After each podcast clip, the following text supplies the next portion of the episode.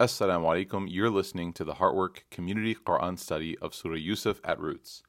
All of our programming at Roots is live streamed and published free of charge thanks to the goodwill of our monthly sustainers. Your donations allow us to continue our mission of being a community of welcoming, providing meaningful content, and nurturing our hearts, minds, and souls in coming closer to Allah subhanahu wa ta'ala and His Messenger sallallahu alaihi wasallam. You can help us reach our Ramadan campaign goal of 250 new sustainers by signing up today, or if you are already a sustainer, you can increase your amount and also encourage your family and friends to support the work we do by signing up at rootsdfw.org/sustain. As always, may Allah subhanahu wa ta'ala bless you and reward you. Jazakumullah khairan wassalamu alaikum wa rahmatullah. All right, bismillah, alhamdulillah, wa salatu wa ala rasulillahi wa ala alihi wa. Welcome home, everybody. It's good to see everybody back, mashallah. You guys like the art?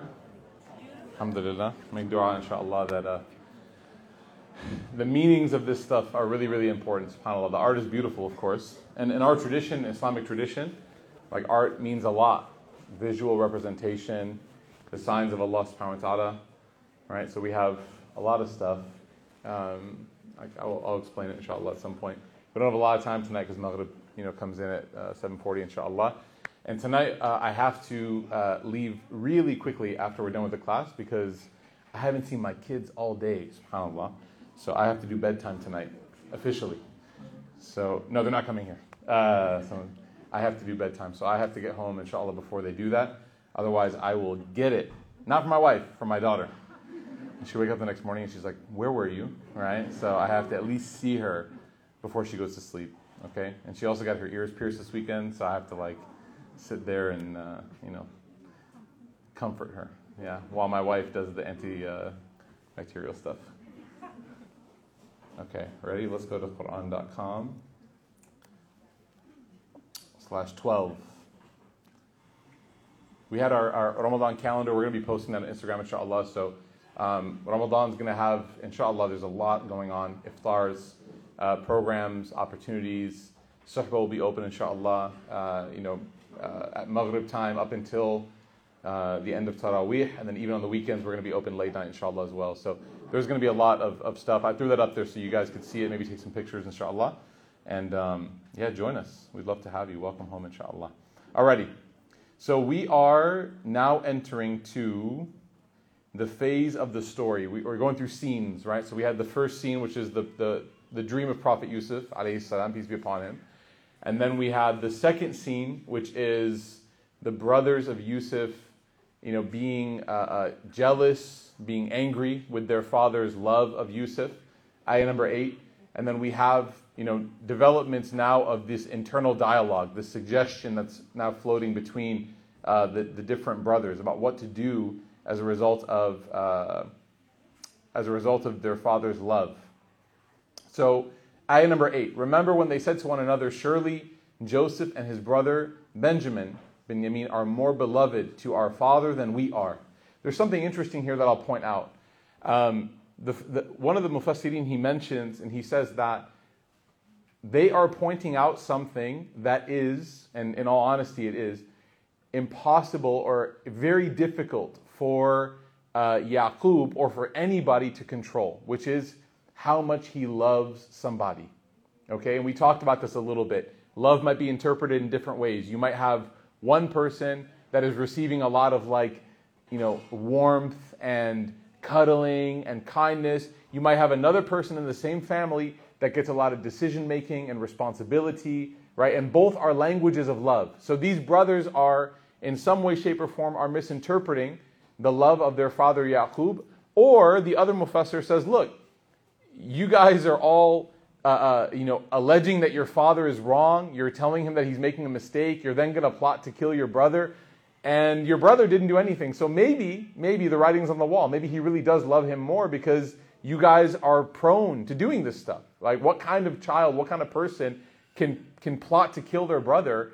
And that might also be indicative of your relationship with your father, right? So there's a little bit of a, a truth, uh, you know, moment that everybody has to have with this ayah.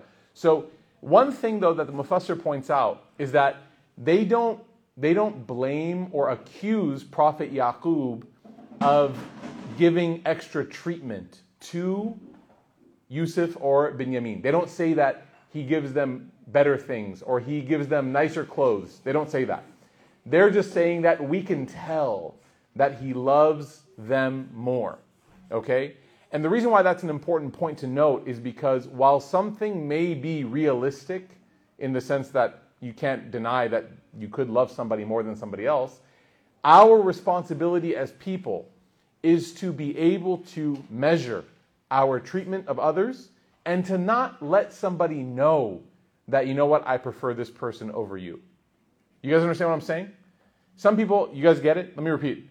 While you might actually have more feelings for somebody, let's say that you have two friends, you like one of them more, you should do your best to protect the one who you don't like as much from figuring out that you're not really as close to them as you are to the first person. Okay? Why? The Prophet ﷺ was described as being close to everybody, so much so that everybody thought that they were his best friend. Now, some people might say, well, that's, that's come on, you got to be true to yourself. No, sometimes you don't have to be true to yourself. Sometimes you don't. Sometimes what you have to do is you have to act and behave and carry yourself in a way that protects the dignity and the honor and the self esteem of other people. Imagine, imagine somebody walks into a room, you're having people over, and for one of the guests, you get up and hug them, greet them, make them a plate, and the next one that walks in, you're like, yeah, the food's over there. Is that, is that being Islamic? But I gotta be true to myself. No, no. A good host, a person that cares about everybody, whether or not they have levels, should get up and greet and take care of and host everybody exactly the same. Because you don't want that person to leave your gathering, leave your company thinking, I'm not as important to this person. I'm not beloved. You guys ever been looking down the list to invite somebody to something and someone's been out of town? Oh, yeah, let's go hang out. Call so and so. Ah, he's traveling. She's traveling. Let's not do it. And then you call them anyway. You text them anyway. You throw them in the group chat anyway. Why would you do that? It's not practical. It's not efficient. You do that so that you know, they know that you are thinking about them, right? Even if they're not in town, even if they're not there. So these are, again, etiquettes. Even if you might have a little bit more love for somebody else, it's true, it's human, it's a reality. You might love somebody a little bit more. Or maybe that day you're more inclined to be around somebody. Let's say that you have two friends, one that talks a lot and one that doesn't talk at all. Okay? One that's an Uber driver, they talk a lot, and one that doesn't talk. There are some days where you don't want to talk. And on that day, you're hanging out with both of them. Don't make the person who's very conversational feel like you don't like them. Don't do that, right? Try to figure out a way to make both feel like they are included in your love, okay? Because that's what they're doing here. They're not accusing Yaqub of being unfair. They're just saying we can kind of tell that he has more love. The next thing, the next mistake that they make, or one of the mistakes that the brothers make, is they assume that their number is something that is giving them some sort of merit. And this is something, by the way, that a lot of people, uh, we still carry this till today.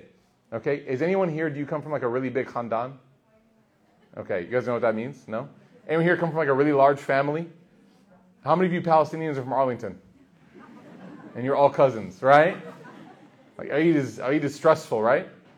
How much matluba can you make, right? So there are moments and families and situations where people take a lot of pride in their numbers, okay? And they make themselves feel like, you know what? I have this many people, I have this many cousins, I have this many. The reality is, man, none of that matters. None of that matters if it doesn't propel you towards Allah. If you have a big family and all of you are very pious, then that's good. But having a large family, having a large clan or a tribe, doesn't actually inherently do anything. I'll give you another translation because some people, the whole family thing is not hitting. If you have a lot of followers on Instagram, if you have a lot of people that retweeted you once or that shared your viral TikTok of the dance that wasn't that impressive, right? That doesn't mean anything. If you have a lot of subscribers, if a lot of people think you're funny, blah, blah, blah, all those number things don't actually matter. What matters is the impact and the quality of your character, not the amount of characters you have in your life. Bars, you like that, right? I hate myself right now so much. I saw it, I knew I shouldn't have grabbed it, and I took it, and I said, you know, and now the internet's gonna make fun of me forever, right? And Marania is gonna come get me. All right. So don't miss, don't ever misunderstand or don't ever misinterpret where your value comes from. If you think your value comes from the amount of friends you have, then you're making the same mistake as the brother of Yusuf.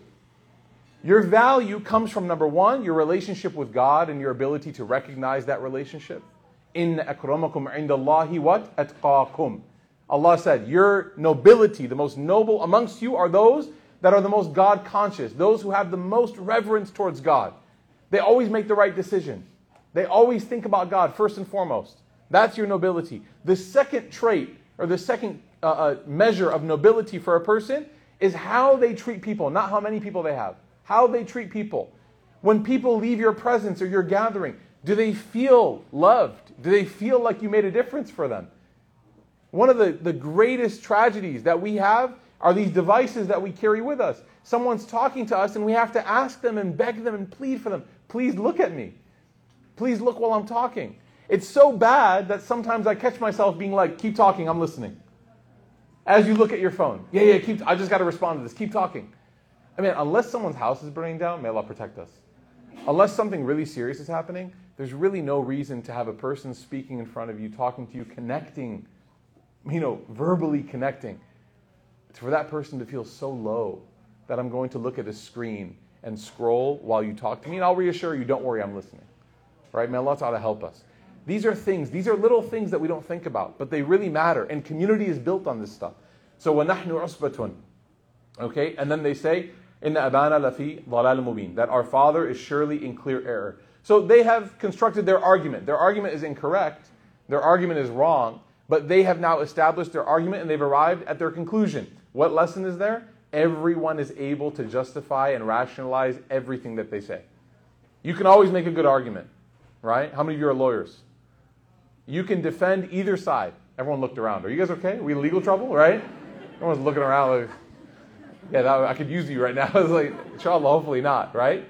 Lawyers will tell you your ability to win a case or your ability to make a compelling argument in the case has nothing to do with where the truth is. It's about how well you can present your case.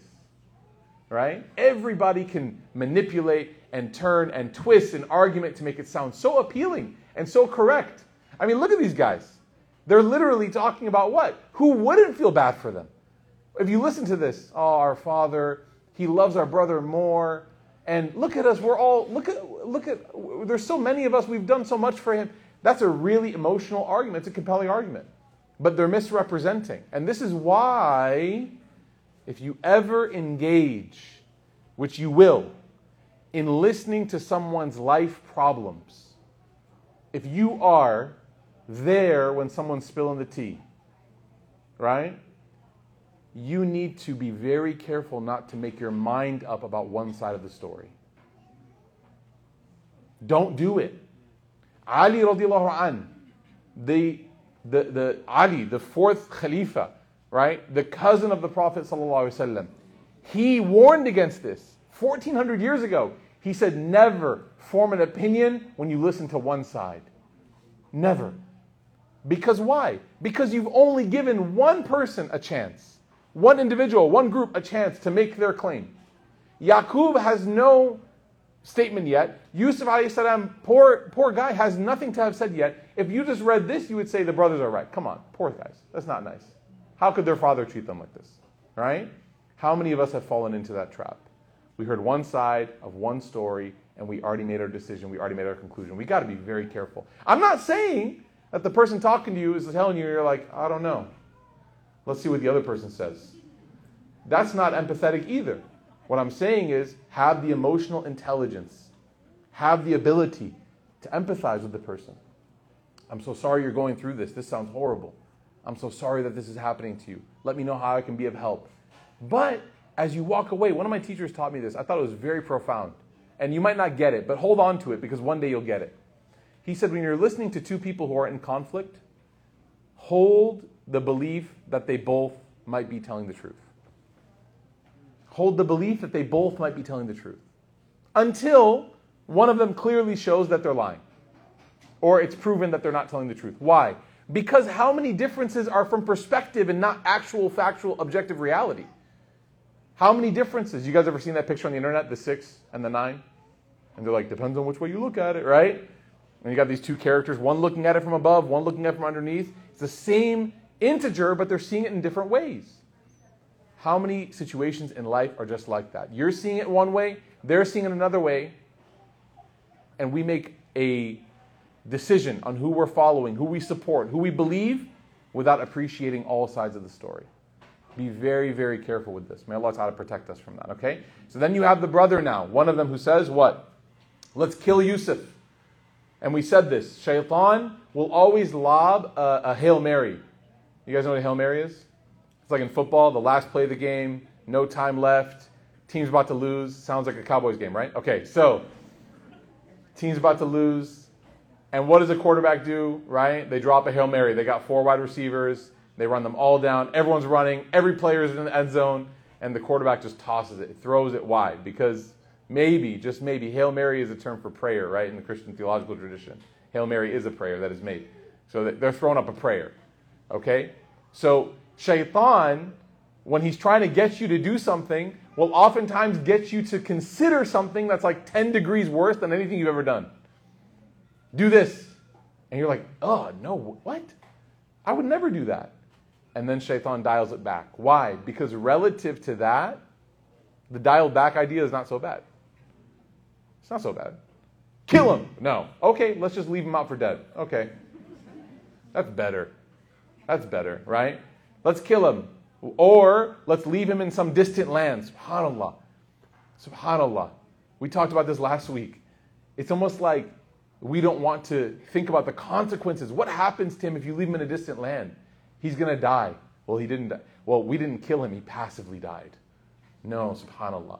We cannot disconnect our actions from the consequences if we knew that there was probability that it was going to happen. Right? We cannot. What do they say? So that our Father will turn his face towards us. Our Father's attention will be only ours.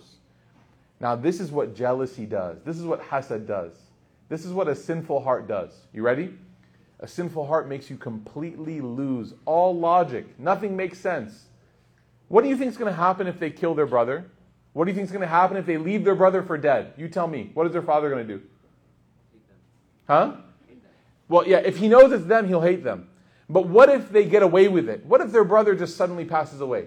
What do you think their father's emotional state will be? Upset, heartbroken, devastated, right? And we don't have to, you know, may Allah Ta'ala bless one of our, our, our, our family members here at Qalam lost his brother suddenly last week, in his 20s. Got a phone call, his brother passed away. Unknown why. SubhanAllah. Do you think anyone in that family is in any state to think about anything right now? May Allah Ta'ala give them a beautiful reunion in Jannah. I can't imagine this. And if you've lost somebody, then I, I, I extend that dua for you as well. Because loss is something that, like I said before, I was speaking to one brother who lost his son, and he said, I just can't wait. I'm not, I'm not, I don't want to end my life, but I can't wait until my life ends. Because then I'll get to meet my son again. So now imagine what these guys are thinking. They think that we can get rid of him, and now suddenly our father is going to be like, I love you guys now. You guys are actually here. He's gone, but I love you. No, mm. man. Now, it's easy to sit here and chuckle at that, but think about how many times in your life your logic was so twisted by your desires that you thought that something was going to work out for you, and you did some complicated nefsical math to figure out that equation, and now that you're looking at it with your nefs cleared up and your heart is strong, you're like, what was I thinking? What was I thinking? I mean, if you grew up as a Muslim in America and you went to high school here, you all know what I'm talking about. Showing up to your living room in a tuxedo. Where are you going? The library. it's prom night. You sure you're going to the library? Yeah, it's formal at the library, right? I'm not going to let you in unless you got a bow tie on. Like, think about the lies, man. You know, it's interesting. I'll say this, subhanAllah young people who were born Muslim, who grew up trying to navigate and live that dual life between home and school and public and whatnot, there's a lot of people that sort of, and again, it's almost like an army veteran. Like you're like, this got battle scars. Everyone's like, oh my God, I used to climb out the window. I used to do this. I used to do that. The reality is, man, subhanAllah, I want us all, and this is a good time to think about this because Ramadan's coming. I want us all not to laugh and not to take pride in those moments, but to really, really try to cleanse ourselves of the habits we developed then. I know some people, in, including myself, I mean, growing up, we, we literally can probably pass a lie detector test. Do you understand what I'm saying? Like, some of you, your dad or your uncles or whatever, was in like the army of the country that they came from, like Pakistani generals. And they're like, Where'd you go? And like, being interrogated, you're like, Nowhere. Were there girls there? No. And you pass it. And the person develops over time, right? Like torture methods, the ability to lie with their heart not skipping a beat. And then you get old and in college, people are bragging about it. I can lie so well, bro. You just called yourself like what? A liar. I can lie so well. I can get away with anything. That's not something to be proud of. That's a sign that the heart has permanently decayed on one side of it. has to be amputated now.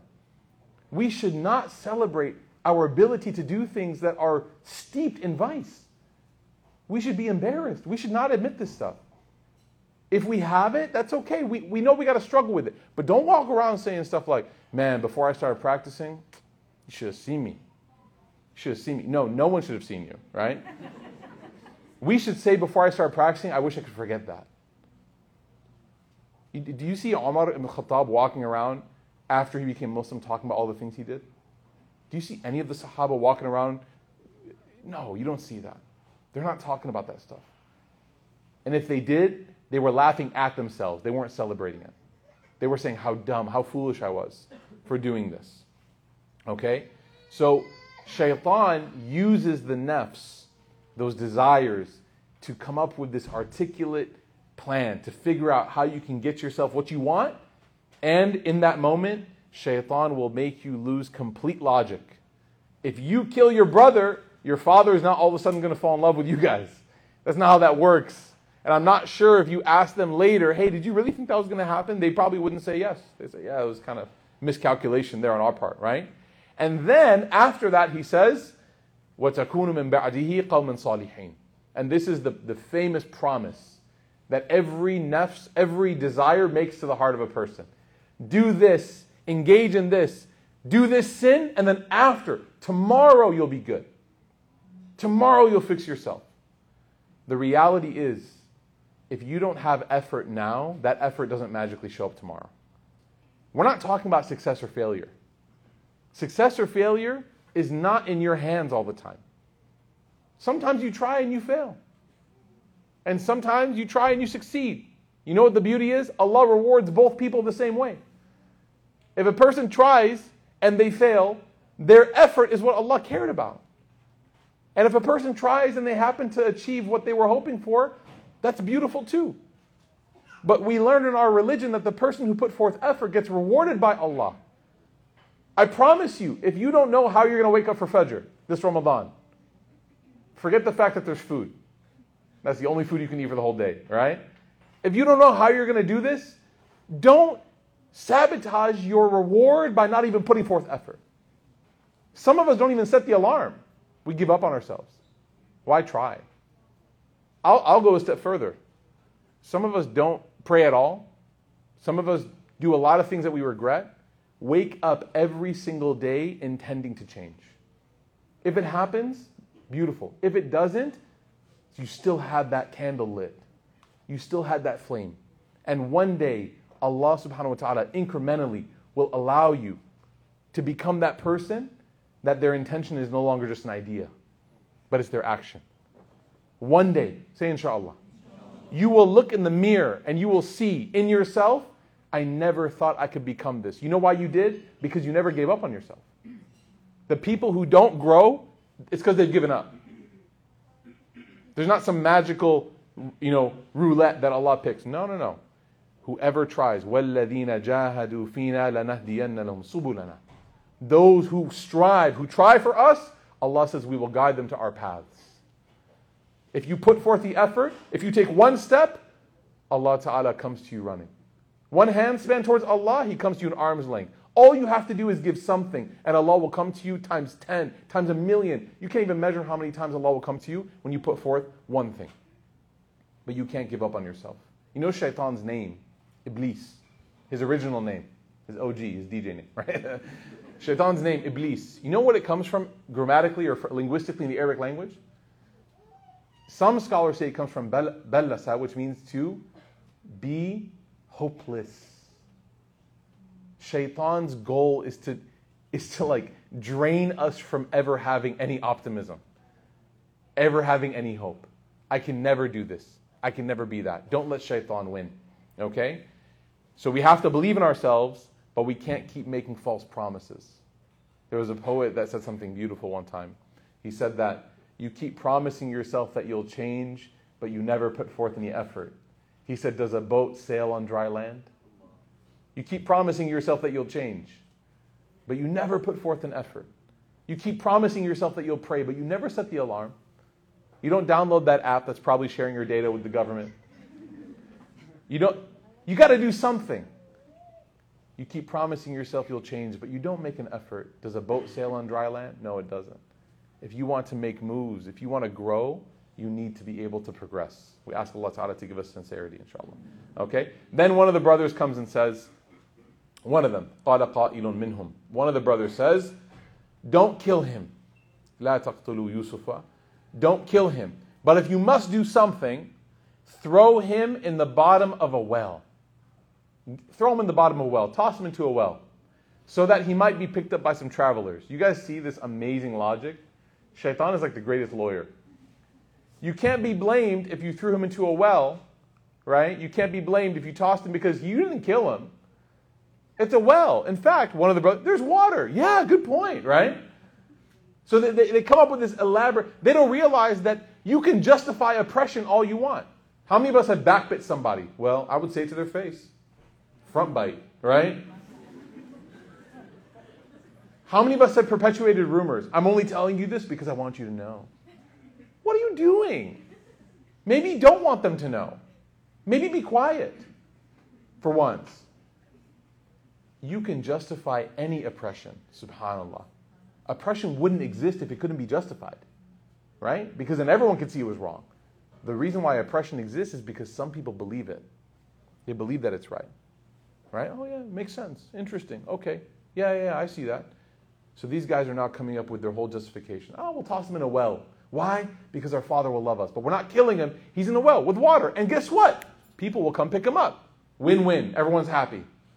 But you still completely stole this person's life away from them. So they go to their father and they say, Oh, Father, why do you not trust us with Yusuf? This is gaslighting 101, dude. Why don't you trust us with him? Don't you know we wish him well? You like the translator? Translator used the word well instead of like wishing good for him, right? Lanasihun, well, well. Okay, anyways, that's fine. So, don't you know that we wish him well? Though they wish him in a well, right? SubhanAllah. So now they're gaslighting their father. They're coming at him. They're overcompensating. What does the father say back? Or what do they say? Send him with us tomorrow. We're a group of guys, we want to hang out. Let him enjoy himself. He will play with us and we will watch over him. We will watch over him. Do you know how scary it is that the nefs has the ability to like two face that quickly? We can act one way in private. Look at them when they're in their gathering. They're plotting to kill their brother. And then just a few moments later, talking to their dad, saying, What? Yeah, we're going to go play. Send him with us. We will protect him. the words they use, subhanAllah, sometimes the nafs is its own indictment. It will tell you. Sometimes, if you want to feel the reality of your guilt, I'll tell you this. Wallahi, I'll tell you this. If you want to feel the reality of your guilt, can I be honest with you for a second? Can I just open up? I've been asked to give lectures on being good to your parents, the importance of being good to your parents. I get invited, like, give a lecture on being good to your parents. You know the first thing I do? I call my mom. Mom, are we good? Because if my mom is upset with me, how can I sit there in the chair and talk about being good to your parents? Wallahi, sometimes I've come late to Heartwork. You know why? Because I have to settle things with people before I come here and teach. Wallahi, I'm, I'm being honest. I have to make sure we're good.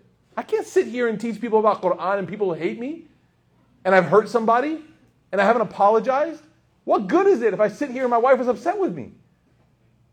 Sitting here talking about family and so and so is bothered, I didn't do them right? No, that's not how Muslims live. We don't live double lives. Look at, you should feel now when you read this, shock, dare I say, even a little bit of disgust at the ability to plot the murder of somebody and then go to the father of that boy and say, Send him with us. May Allah protect us from ever having the ability to do this. This is one of the scariest ways to present oneself in one way and to be completely different. This is what the Prophet ﷺ said when he described the hypocrites. He said, One way they're one way, the other way they're other way. Don't be that person. Be the same way all the time. Oh, well, I have problems. I don't want to. Don't expose the problems, but you don't have to put on a show, put on an act. Just work on yourself. Just work on yourself, right? And then the father says, It would truly sadden me if you took him away, if you took him away from me with you. We're going to finish here because Maghrib is coming, inshallah. And I fear that a wolf may devour him while you are negligent of him. Man, this is next level. I have to leave you with something here. Give me 30 seconds. Uh, what are the chances that a wolf will come and eat, and out of a group of brothers, will choose one and pick that one and eat him? You guys see that that's like a pretty probable thing? If a group of 12 people go out, you think a wolf's going to be like, which one's Yusuf? No. Why did the father, why did Yaqub alayhi salam say this? There is, in, in Arabic rhetoric, there is an experience or a phenomenon in which the speaker will say something that's so far out because they know something that's even more horrifying inside. You guys ever asked your parents, like when you were younger, can I go somewhere? And they're like, no. Why? Because uh, you might fall down into a hole and never come out. And you're like, wait a minute, what? What, what are the chances? They're like, oh, because you know you might, um, I don't know, you something might happen. Just just stay home. And you're like, what? What's wrong with you? Why are you being so ridiculous? Think logically. Subhanallah. Sometimes they have something that they really fear and they don't want to tell it to you. And so they're hiding it. Why? Sometimes it's because it's, it's frightful. Sometimes because they want to preserve you. They know that you might fall victim to your own desires, and instead of attributing that to you, they give it to some. They say oh, something else might happen to you. That's what he's doing here. Yaqub's not going to tell his boys, "I think you're going to kill him. I think you have bad plans for my son." He's not going to say that. Why? It's going to make them feel bad. It's going to hurt the relationship. So he set, he picks another figure, the wolf, and he goes, "A wolf might come and eat him."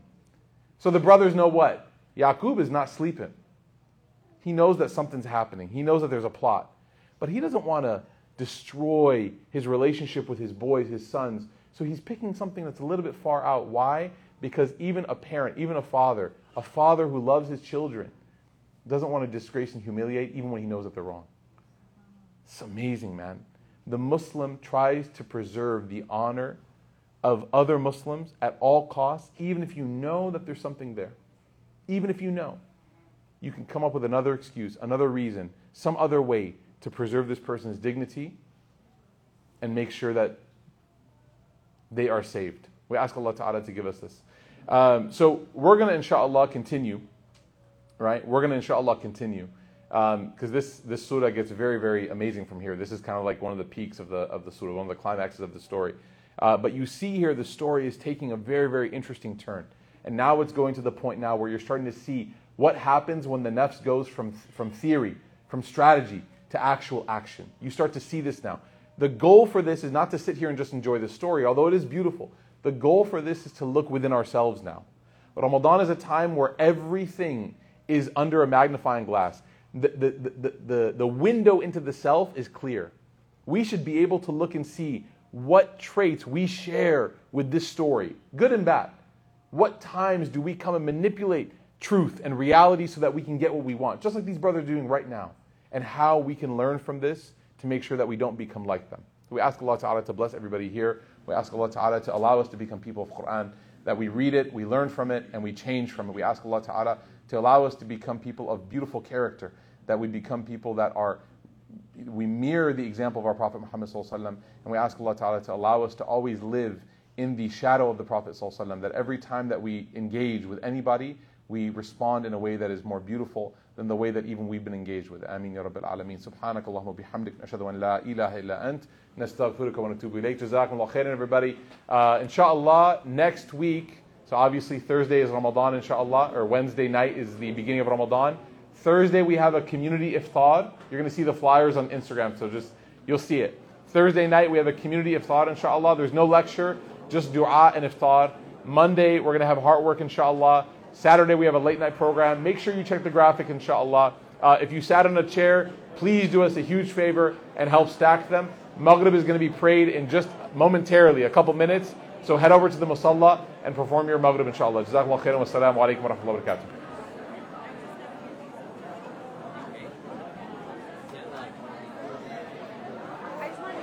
Assalamu alaikum. Oh, yes. Thank you, thank you, thank you. Appreciate it.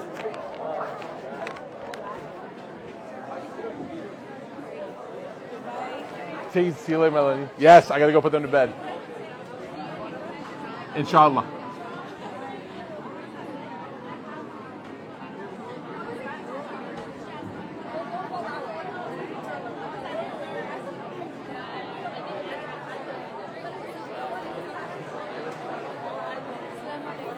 Salam wa rahmatullah.